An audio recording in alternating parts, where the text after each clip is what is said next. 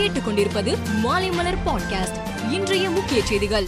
இளநிலை படிப்புக்கு மத்திய அரசு கொண்டு வந்துள்ள பொது நுழைவுத் தேர்வை ரத்து செய்ய வேண்டும் என்பதை வலியுறுத்தி தமிழக சட்டசபையில் முதலமைச்சர் மு ஸ்டாலின் கொண்டு வந்த தீர்மானம் நிறைவேற்றப்பட்டது.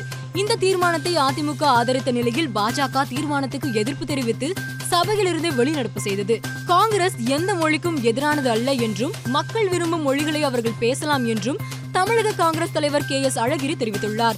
ஆனால் ஹிந்தி தொடர்பாக கொடூரமான செயல் திட்டத்தை முன்வைத்துள்ளதன் மூலம் இந்தியாவை சிதற வைக்கும் நோக்கில் மத்திய உள்துறை மந்திரி அமித்ஷா செயல்படுவதாகவும் அவர் குற்றம் சாட்டியுள்ளார். கொரோனாவுக்கு முதல் இரு கட்ட தடுப்பூசிகள் இலவசமாக வழங்கப்பட்டதைப் போல மூன்றாவது கட்ட தடுப்பூசியும் அனைத்து வகை பிரிவினருக்கும் இலவசமாகத்தான் வழங்கப்பட வேண்டும் என்று பாமக இளைஞரணி தலைவர் அன்புமணி ராமதாஸ் வலியுறுத்தியுள்ளார். இது தொடர்பாக மத்திய அரசிடம் தமிழக அரசு வலியுறுத்த வேண்டும் என்றும் அவர் கேட்டுக்கொண்டுள்ளார். தமிழகத்தின் ஹிந்தி மொழியை எந்த விதத்திலும் நுழைய விட மாட்டோம் என்றும் தமிழ் மொழி அனைத்து மொழிகளையும் விட மூத்த மொழி என்றும் முன்னாள் அமைச்சர் ஜெயக்குமார் தெரிவித்துள்ளார். திமுக ஆட்சியில் பேசப்படும் திராவிட மாடல் மக்களை ஏமாற்றும் செயலாகும் என்றும் அவர் குறிப்பிட்டுள்ளார். அதிமுகவிலிருந்து சசிகலாவை நீக்கியது செல்லும் என்று சென்னை உரிமையியல் நீதிமன்றம் தீர்ப்பளித்துள்ளது. இது தொடர்பாக சசிகலா தொடர்ந்த வழக்கு நிராகரிக்க கோரி அதிமுக ஒருங்கிணைப்பாளர் இணை ஒருங்கிணைப்பாளர் உள்ளிட்ட நிர்வாகிகள் தாக்கல் செய்த மனுக்கள் ஏற்றுக்கொள்ளப்படுகிறது என்று நீதிபதி ஸ்ரீதேவி தமது தீர்ப்பில் தெரிவித்துள்ளார். ஆந்திர மாநிலத்தில் புதிய அமைச்சரவை இன்று பதவியேற்றது. புதிய அமைச்சர்களுக்கு கவர்னர் பிஸ்வாபூஷன் ஹரிச்சந்திரன் பதவி பிரமாணம் செய்து வைத்தார். புதிய அமைச்சரவையில் நகரி தொகுதியில் எம்எல்ஏவான நடிகை ரோஜாவுக்கு அமைச்சர் பதவி வழங்கப்பட்டுள்ளது.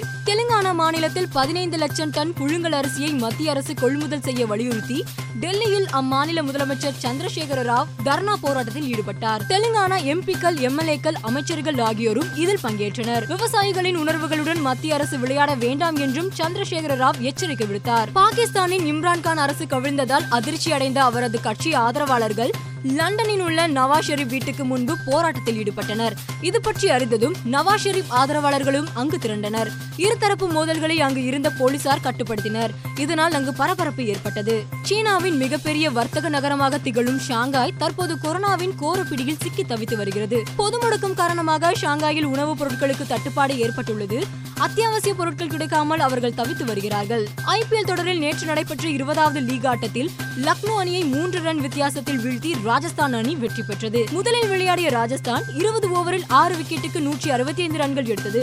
பின்னர் விளையாடிய லக்னோ அணி நூற்றி அறுபத்தி ரெண்டு ரன்கள் மட்டுமே எடுத்து தோல்வியடைந்தது. மதுரை நாகமலையில் இருபத்தி ஒன்பதாவது மாநில மூத்தோர் தடகள போட்டிகள் நடைபெற்றன. இதில் எழுபத்தி ஐந்து வயதுக்கு மேற்பட்டோர் பிரிவில் சேலம் பெருமானூரை சேர்ந்த எழுபத்தி ஐந்து வயதான மாணிக்க வாசகம் என்பவர் கலந்து கொண்டு விளையாடினார். இதில் ஐந்தாயிரம் மீட்டர் ஓட்டம் ஆயிரம் மீட்டர் ஓட்டத்தில் அவர் வெள்ளி பதக்கமும் எட்நூறு மீட்டர் ஓட்டத்தில் தங்க பதக்கமும் வென்றார். மேலும் செய்திகளுக்கு மாலைமலர் டாட் காமை பாருங்கள்.